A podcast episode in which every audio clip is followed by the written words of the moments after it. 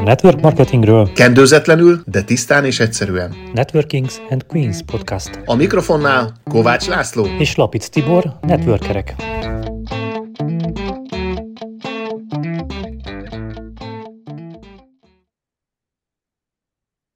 Kezi csoklom a hölgyeknek, tiszteletem az uraknak. Szia, Laci! Hello. Tip, tip, tip. Hosszú lesz, úgy látom. Ja. Hello, üdv mindenkinek, szia Tibi. Nélkül nem akarok cégnevet mondani, de elmész mondjuk Tesco pénztárosnak, akkor, vagy nem is, nem is Tesco-ba polcrendezőnek mondjuk, akkor ne Azt gondold, mondtad, hogy te azt majd... mondtad, hogy nem mondasz cégnevet. Hát de direkt mondtam, ilyen poént, érted? Ne, ezt Ez- most akár benne is maradhat, hogy azt mondod, Ja. hogy nem mondod. Hát de ezt én így szoktam mondani, hogy név nélkül, és akkor mondom a nevet, érted, hogy Ja, röhögjen. ja, ja, ja. Na, akkor ö, talán már késő, talán az elején kellett volna belekapcsolódni ebbe az egész dologba.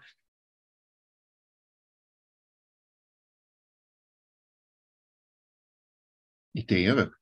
Nem, még nem, csak én töröm a fejemet, hogy... Ja, olyan indisponáltnak tűz most. Ja, ja, ja, ja, ja, így elgondolkodtam, ahogy téged hallgattalak. Lehet, hogy igaz ez a dolog, hogy az elején kellett volna elkezdeni.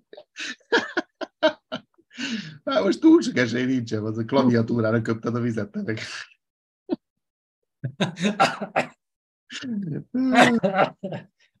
mondhatod el, mert a haszon az például a színészeknél köt, köt ki. Ugye te is szereted a focit, és ugye nincsen, nincsen uh, uh, foci, nincsen, igen, hogy is fogalmazott a már írta, ezt tudom is, hogy nincsen foci Messi nélkül, vagy ha Messi átmegy, akkor mindenképpen legyen nála chips, és ugye Messi megkapja a chips reklámozásért a, a jó kis dollár ezreket, meg milliókat. Azért talán. nem mindenbe értünk egyet, mert ugye talán inkább azt mondhatnám, hogy nincsen foci Ronaldo nélkül.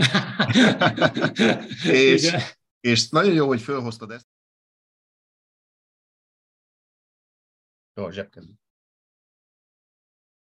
Nagyon köszönjük, hogy a mai adásban is velünk tartottatok. Két hét múlva találkozunk. Sziasztok! Sziasztok! Ennyi. Na. És Ezt annyira jöttem. túl bonyolítottad, hallottam. Jó. Jó van. Hozok egy pohár vizet a következő kör. Szóval, drága hallgatóink, ha úgy érzitek, hogy a mai beszélgetésünkben is volt értékes, előremutató gondolatok, akkor kérünk tőletek továbbra is ugye az öt csillagot, vagy amennyit megérdemlünk, és kedveljétek a csatorna Facebook oldalát. Ezt jól írtam ezt is. Feltétlenük. Na igen. Kedveljétek a csatorna Facebook oldalát feltétlenül, mert a következő epizód témáját is ott fogjuk majd megosztani veletek. ahogy hallottál. Ez ragadós, hallod? Ahogy hallhattátok, Lacit nem beszervezték, hanem magától jött a network marketing. Így van, mi lenne, ha a következő... Na, így van. És mi lenne, ha a következő epizódunkban arról beszélgetnénk? Na. Igen. Így van. És mi lenne, ha a következő epizódunkban erről beszélgetnénk? találkozzunk egy igazán érdekes témával, a network mi... Vagyok, Laci. Két hét múlva találkozzunk egy igazán érdekes témával a network marketing világából. Hallod? Ezt mondd már még egyszer, ez olyan volt az elej. Benne vagyok, Laci. Nem vagyok, nem vagyok semmi rossznak az elrontója. Csapó, mai adás 476. felvétele.